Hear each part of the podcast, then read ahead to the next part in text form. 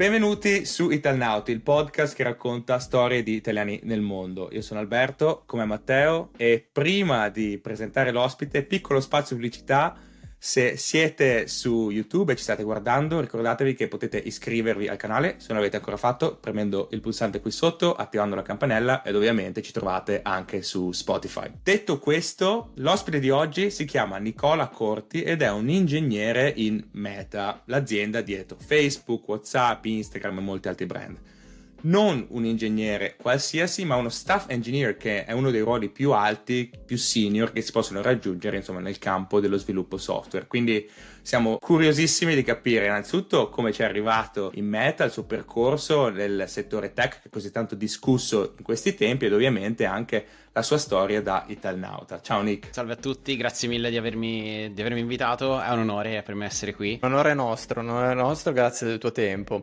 Allora, la prima domanda che vorrei farti è inerente al tuo percorso professionale. Nel nostro podcast abbiamo intervistato quasi tutte le FANG, Facebook, Amazon, Apple, Netflix e Google. E un pattern che abbiamo notato è che una volta che la persona, l'ingegnere appunto di turno, riesce a entrare in una grossa società tech, che è stata Yelp nel tuo caso, poi è un susseguirsi di grosse società. Allora, in realtà non è sempre vero, però insomma, parlo un attimino della mia esperienza.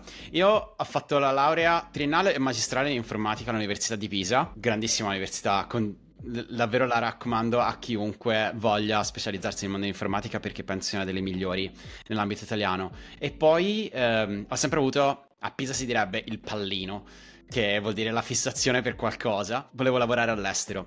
Per cui eh, il primo lavoro che ho trovato è stato tramite una startup che aveva sede in Svizzera e si occupava di cripto, criptovalute, transazioni cripto, quando ancora non erano famose, diciamo. E niente, poi, vabbè, era un lavoro da remoto, quindi ero sempre a Pisa, quando ancora lo smart working come parola nemmeno esisteva. E poi mi sono reso conto, no, ok, voglio, voglio proprio spostarmi, voglio andare, voglio andare, fuori.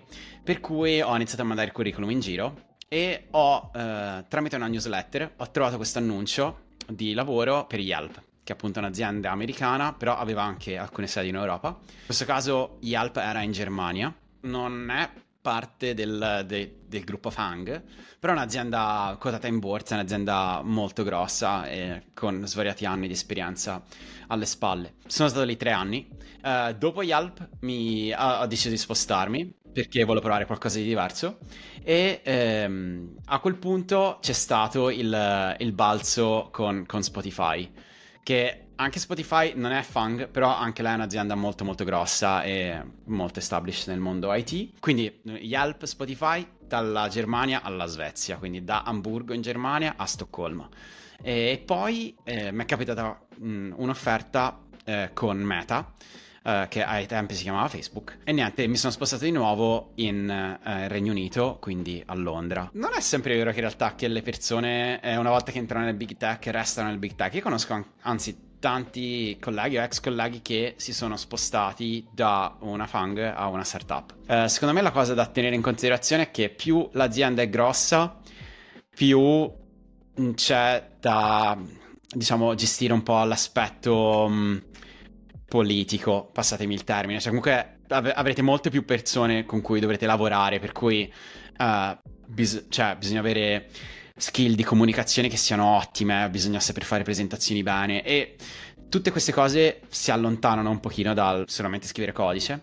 Per cui ho, ho, davvero tanti ex colleghi che a un certo punto si sono un po' rotti le scatole di lavorare solamente eh, per fare, che ne so, gestire processi, eh, avere un progetto da gestire, um, fare report di quello che è stato fatto, eccetera, eccetera. Può diventare noioso per alcuni. Per cui magari sono spostati e hanno deciso, ok, o apro la mia startup, oppure semplicemente un mio amico ha aperto la startup, vado a dargli una mano eh, perché voglio semplicemente lavorare con il codice e programmare. Guarda, una cosa che, che pensavo è che una volta che hai un'esperienza in una grossa società tech acquisisci delle skills che una piccola o media impresa non ti può dare. Perché è vero, magari in una startup hai modo di mettere mano a tante tante funzionalità, a sporcarti le mani, però nella grossa società tech impari tanto a livello di organizzazione, di distribuire il lavoro. Io voglio legarmi a una cosa che hai detto circa il fatto che tu sin dall'università volevi lavorare all'estero. Come mai? Da cosa nasce questo sentimento? Non lo so, allora, questa secondo me è proprio una mia passione. Io amo viaggiare. Ho studiato a Pisa e dico che vengo da Pisa, però in realtà vengo da un paesino fuori Pisa che è tipo piccolissimo, 3.000 abitanti. Essendo nato e cresciuto in, nel, nella vita di paese ho sempre avuto l'ispirazione di spostarmi fuori e vivere nella grossa città. E niente, secondo me la quantità di, di culture diverse che si, che, si, che si, scoprono vivendo fuori ti, ti apre proprio un, una serie di vedute che normalmente non avresti. E, e quindi davvero io suggerisco a chiunque stia facendo formazione, quindi stia studiando all'università, di considerare di fare un Erasmus fuori o almeno un anno, a, a, anche sei mesi di tempo all'estero, giusto per avere un attimino l'idea di come funzionano le cose fuori dall'Italia, perché secondo me l'Italia è un paese fantastico, però c'è anche molto questa eh, tendenza a crearsi questa bolla dove ti credi che le cose funzionino solo come funzionano in Italia, però appena vai fuori sono, sono diverse, ci si lamenta della burocrazia in Italia che è lenta, eccetera, eccetera. L'estero chiaramente ha anche lui i suoi problemi, però ci sono tante prospettive che poi, secondo me, anche per le persone che ritornano in Italia, accrescono tanto. Quindi davvero il mio suggerimento a chiunque stia pensando di, di, iniziare una carriera nel mondo tech è di considerare di fare un periodo all'estero, anche se non è per sempre. Guarda, hai appena snocciolato tutto quello di cui Talnauti appunto parla, proprio questa sensazione di dover uscire dai propri confini, dai propri orizzonti.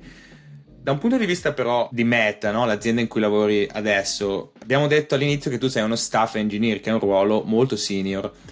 Come ci sei arrivato? Cosa ti ha aiutato a compiere quel salto? È una questione di skills manageriali, quelle di cui hai parlato, navigare la politica aziendale, è una questione di tecnica, di persone, di conoscenze? Eh, diciamo che è un insieme di cose, chiaramente, come tutto. Ovviamente le, le competenze tecniche sono, sono importantissime, cioè non, non, si arriva a un livello staff engineer senza avere delle ottime competenze di tipo tecnico. Giusto per fare una piccola introduzione, per chi tra gli ascoltatori non fosse proprio a conoscenza dei vari, diciamo, livelli. Tendenzialmente quando si entra in un'azienda, un'azienda tech qualunque, cioè non bisogna, non necessariamente in una fang, si entra come livello junior, che alcune volte viene chiamato anche new grad. Dopo un primo periodo, quindi in genere, che ne so, uno o due anni, se le cose vanno bene, quindi se l'ingegnere è cresciuto, ha, è diventato un po' indipendente, in genere c'è questa promozione a questo livello successivo che anche lì ha vari nomi. Spotify la chiamava Experience Engineer e io l'ho rivisto chiamare Mid Engineer, uh, di tutto di più. Comunque c'è un livello intermedio che è il livello prima del livello dopo che è il livello senior. Ogni azienda ha un, una definizione diversa di che cosa vuol dire essere mid engineer. Però a quel livello, diciamo, ci si aspetta un certo livello di autonomia, chiaramente. Quindi la persona deve essere in grado di poter prendere un progetto, portarlo avanti, eh, deve essere indipendente nel lavorare, quindi non ha bisogno di chiedere aiuto ogni, ogni giorno e essere sbloccata. Chiaramente poi al solito le cose vanno bene, quindi la persona viene promossa e si arriva a livello senior. In genere il livello senior è un livello cosiddetto terminale, cioè molte persone arrivano senior e dicono ok, io sono a posto qui, non voglio crescere ulteriormente.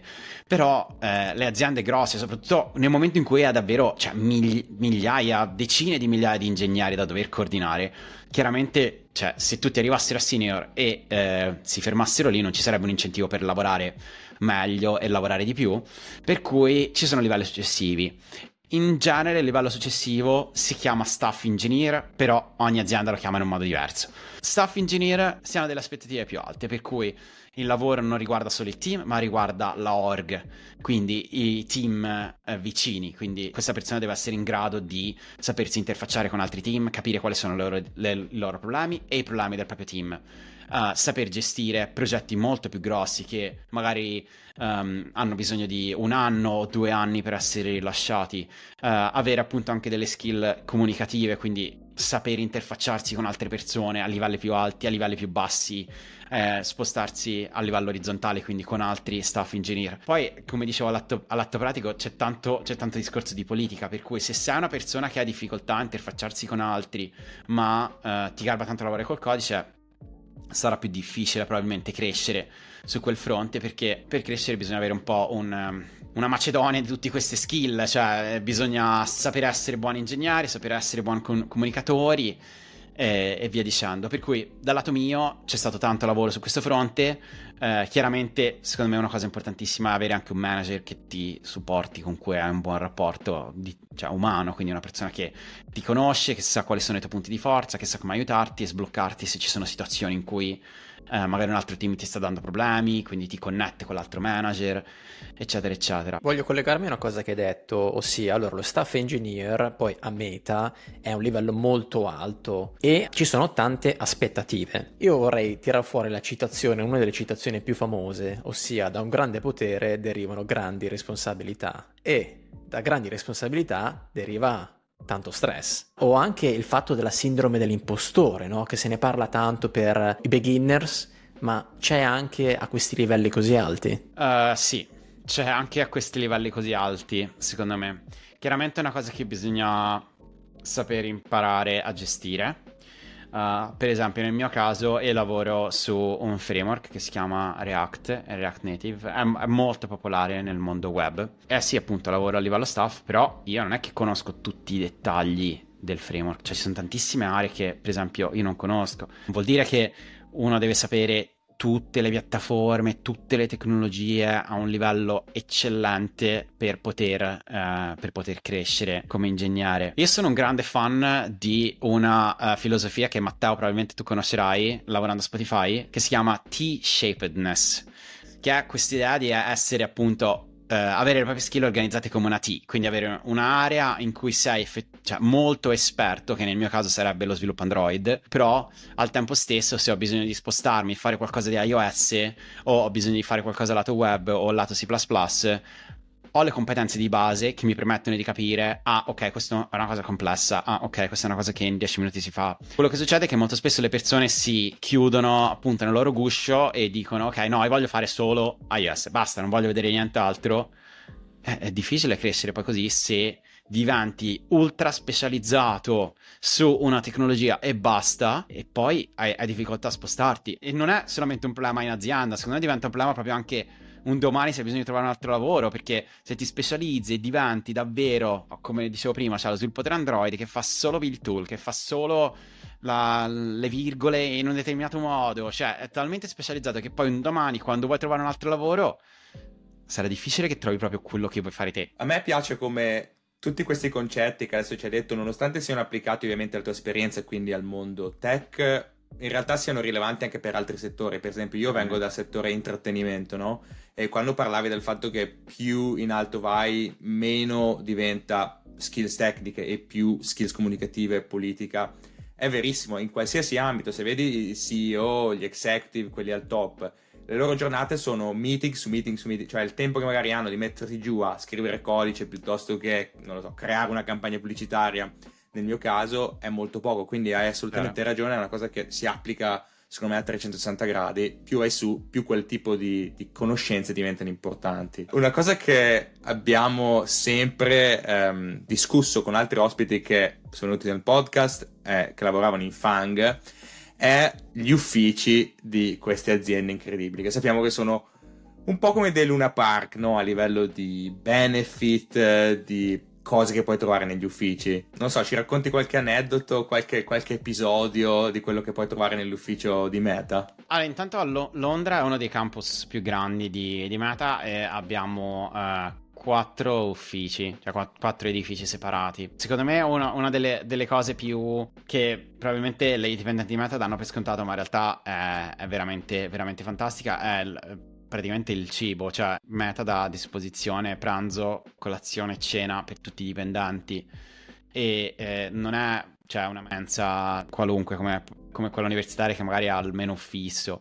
Cioè ci sono anche eh, nel, nel, campus, per esempio quello dove sono io a King's Cross, ci sono svariati ristoranti con menu diversi per cui eh, uno può anche scegliere dove andare. Che appunto, cioè, ha i suoi pro e i suoi contro, perché da un lato è comodissimo poter scendere due piani e andare direttamente a mangiare, dall'altro lato mh, mm, smetti di cucinare, all'atto pratico cucini solo nel weekend. Eh, per esempio, cioè io ho il frigo tendenzialmente vuoto, non ho grosse cose, per ho degli ospiti a, a casa devo fare la spesa apposta. Lo so, ora cosa sembra, sembra i, i, problemi, i, problemi, della vita, no? In realtà, questo secondo me è uno dei benefit uh, veramente più, più, unici che Meta offre. Poi ci sono le varie, le varie room, per cui c'è una games room con vari PlayStation, videogiochi, eccetera, eccetera. Avete la palestra? Non abbiamo la palestra, quella è solo, solo, solo, solo Google c'ha la palestra.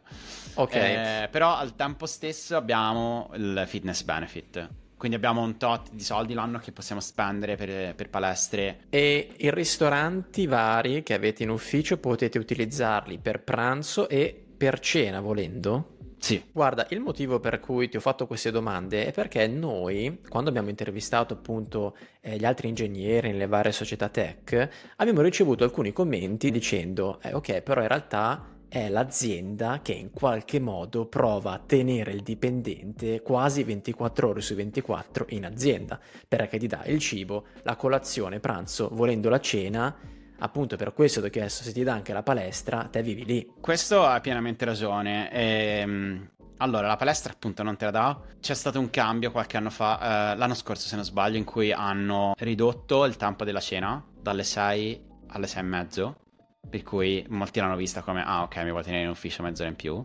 Io la capisco dal punto di vista del, dell'azienda, più ti tengo in ufficio meglio è, anzi, io sono un fan di lavorare in ufficio, se devo essere sincero, perché alcuni cioè, alcuni, alcuni tipi di meeting, secondo me, vengono svolti meglio se sono fatti di persona. Cioè, possiamo fare le cose online, vero, però soprattutto meeting di allineamento in cui sono prendere decisioni importanti, in cui sono più di 6-7 persone in una stanza è difficile farli, farli, in modo virtuale. Per cui io sono un fan dell'ibrido, insomma, qualche giorno in ufficio, qualche giorno no. Però sì, cioè, capisco che l'azienda comunque ti dia tutti questi, tutti questi benefit per, um, per farti ci stare, ma per, per, parlare di qualche altro benefit, ogni tanto abbiamo avuto anche tipo persone che facevano i massaggi, che so, il gelato, uh, piuttosto che io ho avuto il tipo che mi sistemava la bicicletta pagato da Meta, cioè, mh, mm, capisci che sono cose che se te sai che quel giorno c'è quella cosa, vai in ufficio e poi cosa fai? Lavori in ufficio quel giorno lì. Eh, secondo me la cosa da stare attenti è la honeymoon phase, quindi la fase eh, della luna di miele in cui dici oh, la gente è fantastica, è tutto bello e, e, e, via dicendo, però poi l'abbiamo visto anche l'anno scorso, no, uh, all'inizio di quest'anno, cioè Google ha licenziato, Meta ha licenziato due volte, cioè queste aziende non ti guardano in faccia quando è il momento di farti andare a casa, quindi io suggerisco a tutti, cioè le persone in, questo ambito chiaramente di, di, fare attenzione, di appunto evitare anche uh, situazioni tipo burnout, cioè la gente resta per cena e poi continua a lavorare e poi eh, magari lavori tutti, se, tutti, i giorni fino alle 9, cioè bisogna essere di, avere un po' di disciplina. Sì, e anche il fatto che, come dici te, come hai menzionato Nicola, alcuni benefit bisogna riconoscerli per quello che sono. Magari alcuni sono più anche degli specchetti per le allodole, perché voglio dire, avere il massaggiatore, ma quante volte lo userai esatto. quando sei lì a meta? È più il fatto figo di dire, ah sì, ma c'ho il massaggiatore in ufficio, no? Però in realtà, se pensi che comunque l'azienda sta spendendo denaro contante su quella cosa lì, dici, ma ne vale veramente la pena. Esattamente, esattamente. C'è un altro grande tema in realtà di cui si parla molto spesso in questi giorni, questi mesi, in questi anni, che è quello della intelligenza artificiale, di come l'intelligenza artificiale possa cambiare le nostre vite, possa cambiare addirittura le nostre vite a livello professionale, certi ruoli potrebbero sparire. Si è addirittura parlato di intelligenza artificiale applicata al sviluppo software, di come un giorno potrebbe rimpiazzare gli sviluppatori, no? Tu cosa ne pensi di tutto ciò? Sei, sei stato mai vicino a questo argomento? Uh, allora, io sono un grandissimo fan della, delle AI. Uso quotidianamente un paio di tool, in particolar modo ChatGPT è uno dei più famosi, ma ho usato anche spesso uh, la ricerca di Bing per avere risultati che sono tipo con il quote, ti dice, ah, uh, questa la, la, risposta alla tua domanda perché l'ho trovato su questa pagina. Che è una cosa che ChatGPT, se non sbaglio, ancora non fa. Uh, però, insomma, sono un grande fan. Li, li, uso, li, uso, parecchio questi tool e li uso soprattutto anche per fare drafting di, di cose. Per esempio, magari ho un'idea, eh, ho bisogno di scrivere una proposal um, e eh, ho bisogno di avere una bozza, cioè di uno, di uno scheletro di un qualcosa che poi ci, ci inizio a lavorare sopra. Eh, secondo me, tool fantastico. E un altro tool che utilizzo tantissimo sono i tool eh, di AI a supporto della scrittura del codice, quindi tipo GitHub Copilot, Kodi o simili. Allora, quelli mi piacciono tanto perché ti danno praticamente suggerimenti inline, quindi te, te digiti e ti viene tipo autocompletato, oppure puoi fare una domanda tipo selezioni questa riga e chiedi a Kodi qual è il significato di questa riga, come mai viene, viene fatta questa cosa. Per rispondere alla domanda originale che era se l'AI eh, andrà a, a, rimpiazzarci. Non si sa, cioè insomma, eh, speriamo di no. Io non lo so, forse probabilmente nascerà questo ruolo del um, prompt engineer. Quindi, cioè, io vedo le AI come l'ennesimo tool da sapere imparare e conoscere bene, quindi bisogna capire quali sono gli scenari in cui si può usare, quali sono gli scenari in cui dà risultati pessimi. Cioè, ho de...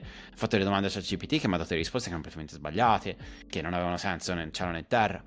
Io spero in un futuro di riuscire ad avere modelli che siano trainati sui propri, sui propri uh, dataset. Per cui, per esempio, a me per, mi piacerebbe dargli in passo tutte le mie mail che ho mandato e dirgli adesso dammi una risposta a queste mail guardando però il mio modello, no, non darmi risposte a caso prese da altri, perché magari usi termini che non userei mai, quindi impara il mio stile.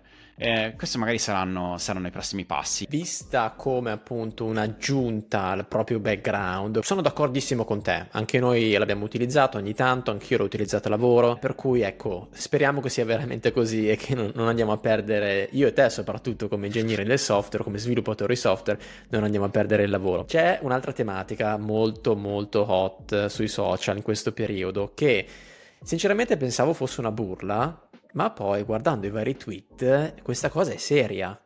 Adesso vedrai te se puoi rispondere o no, ma la tematica hot è questo so combattimento. È questo combattimento tra Mark Zuckerberg e Elon Musk nel Colosseo a Roma. Tu cosa puoi dirci? No, eh, il problema è che ne so tanto quanto ne sai te. Cioè, praticamente prendo le informazioni dalla stessa, dalle stesse sorgenti. Io non vedo l'ora che succeda, cioè sono un grande fan dei grandi eventi, per cui... A livello, di, a livello, di, marketing sicuramente è un'idea geniale, solo il fatto che esista questo rumore, non so che, chi dei due l'abbia iniziato, però se ci pensi è abbastanza epocale come cosa, cioè i due competitor, cioè adesso con threads ovviamente Twitter da una parte e dall'altra è sensazionale veramente. È fantastico che sia in Italia tra l'altro cioè davvero speriamo che questa cosa succeda assolutamente. Vivremo e lo scopriremo. Speriamo, speriamo di vederlo in streaming presto. Eh, va bene, va bene. Piuttosto, un attimo rientrando un po' dal gossip, dalla speculazione, una domanda che volevo farti, il consiglio che daresti a degli studenti o professionisti all'inizio della loro carriera che aspirano a diventare ingegneri del software in società come Meta o Spotify, come hai fatto tu, quale sarebbe? Il mio è di mettetevi a fare open source. Bene. Cioè, prendete profilo GitHub, iniziate a prendere un progetto. E io ho fatto così. È una cosa che non ho menzionato, però in realtà lavoro su React e React Native che sono progetti open source molto molto grossi e ci lavoro full time, però um, ho, alle spalle ho tantissimi anni di esperienza a pubblicare librerie, pubblicare progetti, lavorare nella community open source che ti forza a essere chiaro nella comunicazione, spiegare che cosa vuoi, eh, andare a parlare con le persone giuste. E a me mi ha insegnato tantissimo, cioè anche dal punto di vista della, della, qualità del codice, della polizia, che cosa vuol dire avere un'API che sia chiara, eccetera, eccetera. Praticamente l'open source è una specie di palestra che ti dà la possibilità poi di eccellere nel, nel mondo vero. Mi piace, pratico, diretto al punto. È una cosa che in realtà abbiamo visto anche noi stessi sulla, sulla, nostra pelle durante le nostre carriere, ossia l'importanza di avere dei progetti personali, che è, non è facile perché dopo otto ore lavorative tornare a casa e mettersi lì a smanettare o a studiare o a leggere articoli, indipendentemente appunto dal ruolo, eh, per, questo si applica non solamente agli sviluppatori software, ma a qualsiasi carriera, qualsiasi ruolo lavorativo, è fondamentale, ti dà veramente, ti fa fare quell'extra step eh, che poi fa la differenza, può fare la differenza nella carriera. Assolutamente, assolutamente. Detto ciò, Nicola, è un episodio che mi è piaciuto tanto, abbiamo parlato di davvero tante tematiche e ti voglio fare quella che è la nostra domanda classica, quella con la quale chiudiamo eh, tutti gli episodi, ossia qual è la lezione numero uno che hai appreso da Italnauta, ossia da italiano all'estero e che vuoi condividere. direi di lasciare a casa i pregiudizi che Mamma Italia ti ha scritto nel firmware. E quando dico di scritto nel firmware, cioè ci sono delle cose che essendo nati e cresciuti in Italia ti vengono scritte nel firmware. E nel firmware intendo, cioè, come quando si creano i computer ci sono delle cose che vengono proprio... C'è del software che viene creato lì e lì sta con il computer fin quando il computer morirà, non può essere aggiornato e simili. Per cui cose che essendo italiano ti vengono, ti vengono dette che sono così cioè ne faccio una pratica che devi avere un bidet per esempio. Eh, cioè io ho la mia famiglia che è così cioè il mangiare italiano cioè quando si va fuori bisogna mangiare italiano perché se non è italiano vabbè non lo so.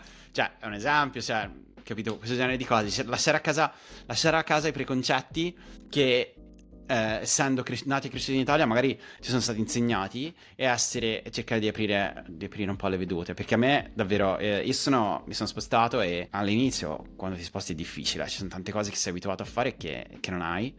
Però eh, davvero sì, si impara tantissimo. Quindi lasciare a casa un po' di preconcetti, secondo me, è una cosa una cosa molto importante da fare. Tu sei stato anche gentile eh, con quegli esempi lì, perché io ho già in mente degli altri preconcetti insiti nella nostra società italiana che appunto mm. cerchiamo che tramite questo podcast di sfatare. Senza dubbio. Nicola, possiamo solo dirti grazie per il tuo intervento, qui è stato un piacere averti qui con noi a parlare di tech, meta e del tuo percorso ed ovviamente invitiamo chiunque ci stia ascoltando a guardare poi tutti gli altri episodi che abbiamo fatto con altri ingegneri come Nicola nel mondo delle funk se siete interessati a quell'argomento e alla prossima.